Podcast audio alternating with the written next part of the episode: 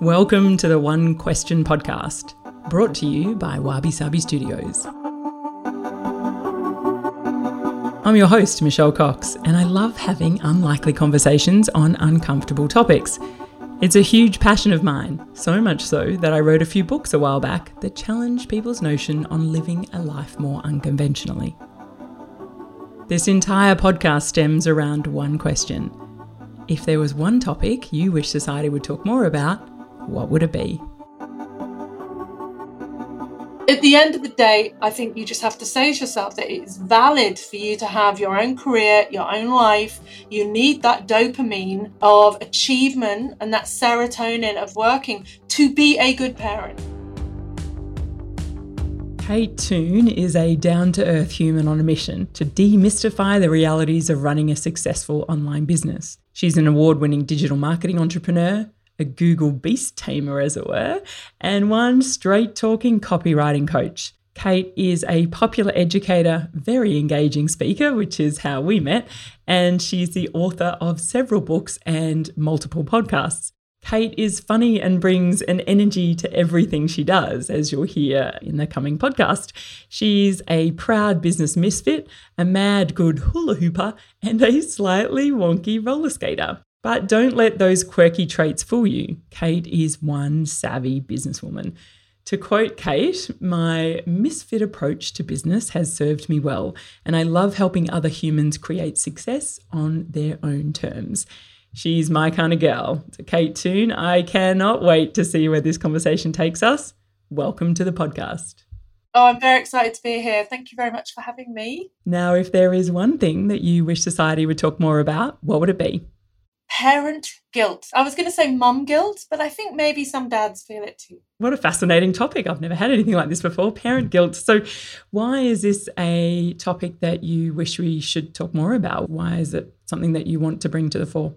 Because I feel it holds people back, especially women. I feel like mum guilt holds women back from having the kind of career they want to have, the kind of business they want to have, and it makes them feel torn in two and compromised, and therefore they're not able to succeed in the way that maybe males are. I've said parent guilt, but I do think it's more mum guilt. I do think it's something more mums suffer from. Yeah, and I think it holds us back, and, and that's a shame. I think we need to fight the patriarchy and embrace our mumdom and our career and realize that we can have both, but there are compromises to be made that's the key point, isn't it? It's, you know, us sort of growing up and our mothers and our grandmothers saying, you can have it all. And then you kind of realize, that, like, well, you can, but you're exhausted all the bloody time and you don't get much sleep.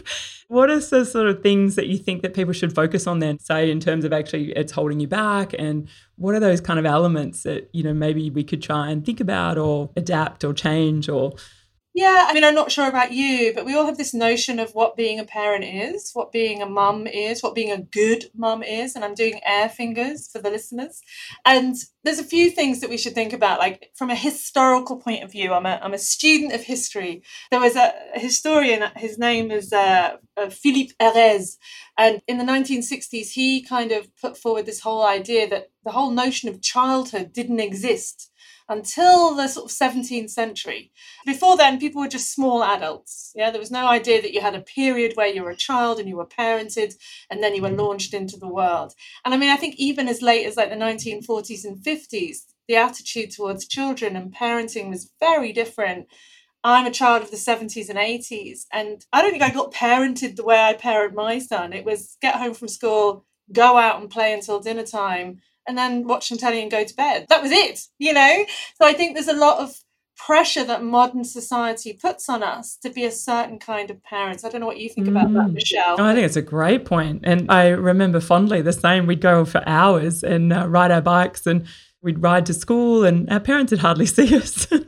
but, you know, it grew that independence element, didn't it? Like, and that's, you know, sort of as fast as I could kind of travel overseas, I think, to escape and get away and explore the world. That it sort of really instilled that in me at a young age. I, I truly believe that. And I think that whole sense of helicopter parenting, which is referred to often, is real. Definitely. Yeah. I mean, I think there's a whole school of psychology now that didn't exist when we were younger as well, that everything we're doing is going to have an impact on our child, and we're conscious of that.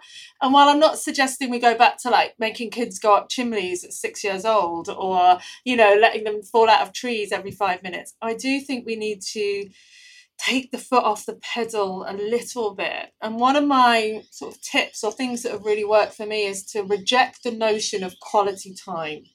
We always talk about quality time, and I'm doing air fingers again. We've got to spend quality time with our children. Like we've got to sit and look at them and do wooden jigsaws while feeding them homemade oatmeal cookies. You know, that's good parenting. Oh, we've got to have outings. We've got to take them to the zoo and have experiential days where they embrace nature and learn. Oh my goodness, you know, like oh. So I think rejecting quality time has been really important for me and realizing that quality time is everything. You can have quality time taking your kid, dragging your kid around Coles. You can have quality time driving them to swimming and back. You can have quality time cleaning the house, making dinner. It's the time that matters, not necessarily what you do in that time. Again, I'm not sure what you think of that. I think it's a great point. It's about that being present as well, isn't it? You know, like it's fine to be sitting with your kids saying you could be doing quality time doing it, one of those jigsaw puzzles that, you know, are informational, but you're not actually with the kid and you're on your phone or you're distracted or you're not present. So it is that kind of being conscious, I think, of those elements that you're talking about, which is great. So, what are the things that you've kind of brought into your life then with your son and how have you kind of adapted that? Because you are one busy lady. You have you know multiple things going on. So you know adapting that yourself like yeah even at the start of this podcast i was so distracted because i had all the tabs open and i was like trying to listen you know it's like my brain has many tabs open. I think what's really helped me is having a really clear schedule of when I'm working and when I'm not. So when I'm in, I'm all in, and when I'm not, I'm not. And being really, really having that light and shade in my day, and that enables to set expectations for everybody. So if you say, you know, when my son was smaller and he was at home, I'd say, you know, mom is going to work for the next half an hour, and I, you know, don't like leave me be, and then we can do something fun together. You know, and it's only half an hour anyone can manage that. You know now as he's older like sometimes if it's school holidays i'll say we'll do our own thing until midday then we'll have lunch together then this afternoon we'll go out and do something fun. And then that means i can get my work done be present for my work and then be present for him. As you said that's the key thing. It's not being distracted. I saw a great reel yesterday and it was a mum playing with her kid and she's like when you've been playing with your kid for an hour and you look at the clock and realize it's actually been three minutes. We know that feeling don't we? Versus actually when you're watching reels on insta and you think it's been three minutes and it's been an hour. Yeah. you know and i think it's that thing as well of like not forcing yourself to do activities and things that neither of you really want to do you know, like doing craft with a child looks great on Instagram, but can be hellish if you're not in the right mindset for both you and the child, because neither of you want to be there. So, yeah, I think a schedules has worked really well for me because obviously I work from home. Well, that's another thing I think for your son as well that complexity of you know, mum's here all the time versus those that physically leave home. And a lot of people obviously have been home and working a lot more from home now. You've done that for many years. So, what are the kind of things that you bring in there? Is it a separate space or do you have your door closed or does he have to knock or how does that kind of work? Well, I think there's challenges both ways around. Like if you are traveling to work, obviously you've got extra time commuting, and that's a challenge you're away. And there's that. so I do think there's challenges with both, but there are particular challenges working at home. So yeah, I mean, I think if you can have a separate space with a closable door, that's amazing. But even if you can just get one of those like bendy screens, you know, those foldable screens, and when the screen is up, you are working and you're not to be disturbed. And really talking to your children about the connection between work and life. That's what I think is important. I'm not working because I don't want to spend time with you. I'm not working because I love it and I love it more than you. Me doing this for the next two hours is what enables us to live in this house, have food on the table. It pays for the television, it pays for this. And I mean, that might sound quite heavy, but I think even small children get that there is an exchange. And in really making it clear to them that you're not choosing work over them, it is a necessity, just as making dinner is a necessity, brushing your teeth is a necessity. Telling kids that early, letting them see the connection between what you do and what that means for the family. I think that's really, really important. Yeah, and I think, you know, it sort of goes back to what you said about that philosopher around treating kids like, you know, small humans that, you know, helping them understand and educating them about what's kind of going on and not treating them that they're dumb or stupid or that they're not old enough to understand. So the other element, I guess, is around when you talked about parent guilt. How do you deal with that in terms of actually sharing the load or ensuring partners sort of are taking that on as well? And so that mothers are not wearing all the kind of guilt or feeling all the overwhelm? Yeah, I mean, I'm very lucky in that very on in my uh, business, I started to earn more than my partner and always have done, and now earn substantially more. And unfortunately, finances, economic power is, is a thing. You know, it's hard for uh, my partner to argue that I should spend more time parenting when I earn more money. And I realize lots of the dynamic is the opposite way around in most couples. The one who earns the money generally has more of a say. It's not great, but let's be honest, it's true. So I think there's a few things there is that, you know, having conversations with your partner, you know, if we're talking about a female male dynamic, obviously there's lots of different partnerships. You accept that your partner may not do things as you do them and that's okay. They may not do them to your standards, but that's okay. I think giving clear instructions about what you expect and not expecting them to work it out like by magic and just assume that they will know what to do and giving them jobs. You know, I think women, especially in most partnerships I see, bear a lot of the mental load, remembering Susie's birthday, booking the dog into the vet, you know, ensuring that such and such has their vaccinations or whatever.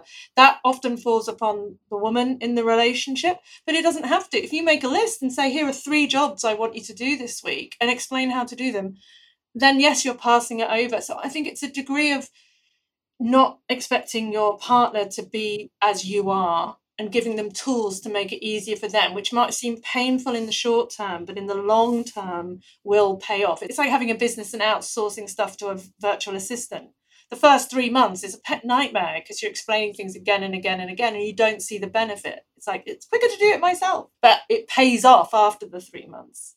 So I think that's really, really important. And just lowering your expectations. You know, my partner makes my son like, a dinner of pasta with potatoes and beans. You know, it's like carb, carb, carb. But he's not going to die. He's had dinner with dad and it's fine. It's not what I would do, but it's fine. So letting go, I think, is really important as well. I think that's a really good point. And, you know, there's some stuff that you're saying there that kind of brings up things for me as well, like just different opportunities. And I think also the other side is recognizing, like, I would begrudge my husband is similar to you. Like I've kind of been the main sort of breadwinner for many years, but I would also do all the accounting and all the finance and, you know, for our multiple companies. And not just because I can do it, like, and so rather than getting a bookkeeper, but then also I would pay all our bills and do all that. And I kind of lost it a few years ago going, why do I do all this sort of stuff? And I got cranky with Dennis and I thought, actually, that's not his fault. It's my fault because I just do it. And like, so then when I sat down with him and I said, this is now going to be your job and you're gonna and he's like oh no but i don't know how. I'm like well i'm gonna show you. And it, to your point it had it took time but now he does all that kind of administ you know our life admin stuff because he's sort of semi-retired and he has more time to you know like chase up about a gas bill or you know dumb shit that takes a long time that you know consumes your day and you're so frustrated. But i can then spend more time earning more money doing other stuff or whatever. So you have to take it on yourself as well right yeah, I mean, I think it's a challenge if you're a generally capable person.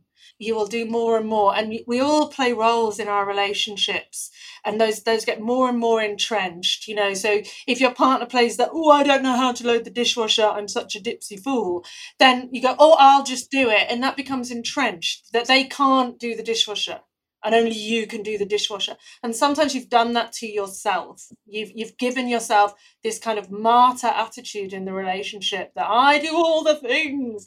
And it's like you don't have to. And i mean i'm sure with some relationships it would be really hard to do that handover. But hopefully if you've got a good relationship you have to say look i've taken on too much. My bad you know? I can do all of this but just because i can doesn't mean i should you know or i don't enjoy this task could you do it? And and also at the end of the day some things you're just better at than your partner and that's just your cross to bear you know like i'm more of a clean freak than my partner so i clean more than him you know? He has other things that he likes you know that's just the dynamic of the relationship but i do think a lot of people can be martyrs in their relationship and they're constantly expecting someone to pat them on the back and say thank you but no one's going to so if that's how you're feeling, maybe look at your list and give some of that away because there's no prize. There's no prize at the end of this, you know? Your kid is very unlikely, maybe about 29 or 35 when they've had the first kid, they might go, you know what, thanks for all you did it for me as a mum. But you're not going to get that for a long time. Very true. I think my stepson now is 30 and he's so lovely. He sent me the most beautiful message for Mother's Day. And I was like, I think he's finally realizing how good we've been to them. He still calls me the wicked stepmother, but anyway. Oh, there you go. I think another really important thing is to try and get your kids involved what you do. If you do have a real job, you know, showing them what you do during the day. Don't make your job a mystery and a secret and something they can't be involved in because then they'll start to resent it and feel like it's almost like you've got another child that you care about more than them. So my son from a very early age has been stuffing things in envelopes. He's been in my office you know, on his iPad while I've been doing work so that he feels involved. Recently, he was editing all my videos. He's a bit older now, but you know, getting him involved. I've taken him to conferences as well. So he's seen me. I mean, now I'm just embarrassing. Obviously, he's at that age where even if I move, I'm embarrassing, hates my reels. But yeah, he's involved, he knows what I do, and therefore he appreciates it. And I think has a bit of respect for it as well. Like, you know, he sees you know, in his teen world, he sees me having X amount of followers on YouTube or whatever, and he kind of goes, "Oh, okay, cool. It's like a real thing." So hmm. getting him involved, and then on the flip of that, you talked about outsourcing to your partner, but I do think you should outsource or insource to your kids. So my son has a list of chores every morning. He has to feed the dog, empty the dishwasher, sweep the kitchen, get his lunch ready. You know, he's 12 now, pack his own school bag. You know, I'm his mum, but I'm not his keeper. He's more than capable of packing his own lunchbox, you know, and then I'll come in and fiddle with it a little bit. But that little bit of work that he does every morning saves me about half an hour. So over a week, that's two and a half hours. Over a month, that's. It's wonderful, but bigger than that, though. I think Kate is is that you know the point I was saying earlier about independence. You know, I kind of learnt that as well. My mum, she had two jobs. You know, my parents very working class, and so she was a nurse and had to leave at like five in the morning. So you know, as a young age, my brother and I, we had to get ourselves. And if we didn't make a sandwich for lunch, we went without. you know, we had to make our own lunch but it taught me a lot of good life skills from a young age, you know, and you learnt about that responsibility. We're not helping our kids by doing everything, but also not letting them be on their own. Like a child that can't self soothe, self entertain will grow up into a, a, very needy adult if you cannot be alone, if you cannot sit for 20 minutes and read a book. That's a skill. That is a life skill. And I think I see parents and, you know, they are trying to work and the kids coming in and coming in and coming in it is a skill to sit down with that child and say, no, you know, for the next half hour, you have to play in your room. I love you. We're going to do something at midday, but this is how it is. It's not cruel. You're turning that child into a good adult, I think. I mean, I probably this is mm. incredibly harsh, and you're going to get people rage keyboarding back saying she's a terrible mother. But yeah. No, I completely agree with you. And back to the topic then about parent guilt. So you've obviously worked a lot of this and you've given some great tips and things about how people can improve in this area. Are there any elements that you still have guilt about or things that you feel you still need to work on?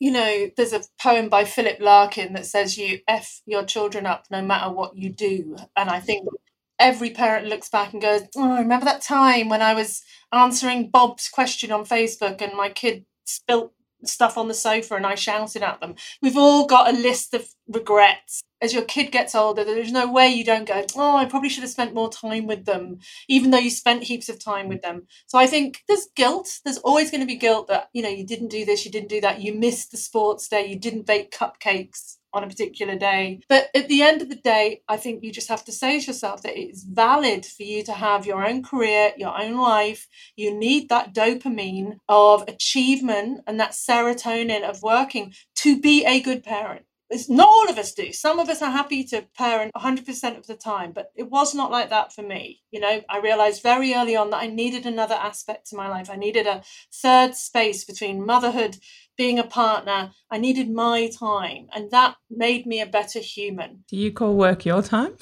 work feels like my time to kind of be creative and be intellectually stimulated or whatever. And then, of course, you need self care and downtime and gym and baths or whatever. But you know, you need that other aspect. Uh, you need to feel like you're moving forward. Parenting is very rewarding, but I don't think it ticks everybody's boxes, especially in modern times when we're having children at an older age, when we've built a career. Set in our ways as well, right? it's harder to change. Yeah. As long as kids feel loved and that you give them your full attention when you can and you give them as much time as you can, there's only so much we can do. It's super challenging. And obviously, the main thing is to not compare yourself to others. You don't know their circumstances. They could be fabulously wealthy, they could have inherited wealth or no mortgage or whatever, and therefore not need to work. We've all got different circumstances and I love the realism that's beginning to come through on social media of the, the perfect craft table on the Instagram wall, and then in the stories, the sheer horror that happened behind the scenes of that. We need that though. We need the reality because there's so much pressure on us as women to be all these things to everybody and you know we need to take some of that pressure off i think. Yeah no i couldn't agree more. And i want to pick up on that point i guess on a wider spectrum for you and yourself and how you run your business kate because when i saw you speak it was so refreshing and exhilarating to see you speak and you're so funny on stage like the shit that comes out of your mouth just cracks me up. But then also you know watching you on your um, socials and stuff as well. It's the fact that you fully embrace this you know you you class yourself as a, a self you know, misfit in business and how it's really held you in good stead. And I just wanted to kind of end our conversation. I thought it'd be remiss of me not to ask you about that because my whole premise and the reason I started, you know, this is Wabi Sabi books and, and the podcast initially was around embracing a life that's right for you and to moving, you know, moving away from what people care about you or say about you or think about you. So I'm curious how you manage that. Have you always been that way in business, like right from the start? Did you go, stuff it like I'm just going to be me? Or did it take a bit of time to kind of fully embrace your misfit nature? Yeah, it took a bit of time. I mean, when I first came out of corporate world, I was pregnant with my son. I had no idea what I was doing. I've never run a business. I don't didn't know anything about like accounting or, or marketing. I worked in advertising, but for a big brand. So no, the first couple of years I kind of doggedly followed everyone what everyone else was doing. You know, if everyone else had a photo of them on their websites in a polo neck jumper with a keyboard. I was going to do, but I'm not a put together person. I mean, I can be, but as I've got older, I've got better at it. But I'm a bit scruffy. I'm not a very glamorous. I'm not a girly girl. I'm not glamorous. I don't do outfits very well, and all of that seemed very required, and I just can't do it. I tr- I really tried, and so I just stopped doing it. I know that my business could be hugely more successful and I could have thousands more followers. I look compared to my I compare myself to some of the other female entrepreneurs who are a bit more straight, I guess I would say, a bit more normal. And they have more appeal because they're they're not odd. I appeal to people who like my brand of oddness. And that obviously limits me in some ways, but it frees me in my day to day. And I'm now I'm in my 14th year of doing this. It gets increasingly harder to turn up every Monday and engender passion. We talked about this and be like, yeah, whoa, it's my 25th launch of the recipe for SEO success course. You know, 25 launches, but I'm still like, whoa. So if I had to do that and also pretend to be some haired, white tooth, pencil skirt wearing businesswoman I would have a mental breakdown. It's refreshing though, Kate. It's interesting you say about, you know, social media behind the scenes, you know, mess and whatever. People are loving that authenticity. And so whether it's just now that it's kind of coming into that and you're really, you know, in the forefront of finding the groove and people are loving that. But I just I find you fabulous. So don't stop. Yeah, thank you. it's wonderful. Kate, it's been awesome to chat to you today. Thank you so much for your honesty and your passion bringing it here. It's been wonderful and some great tips for people to consider and hopefully remove a bit of that parent guilt that many of us feel along the way. I hope so. Thanks so much. Thank you. Well, there you have it. Wasn't that an incredible conversation? I hope you enjoyed it as much as I've enjoyed bringing it to you. If you did like it, can I ask a small favour? Please rate and review on your listening platform for me. I know everyone asks this, but it seriously makes a difference to help get these conversations out in the world and makes all the hard work and effort I put into this for you all the more worthwhile. And until next time, if you have one question you'd like to ask me, hit me up on my socials or jump on my website michellejcox.com.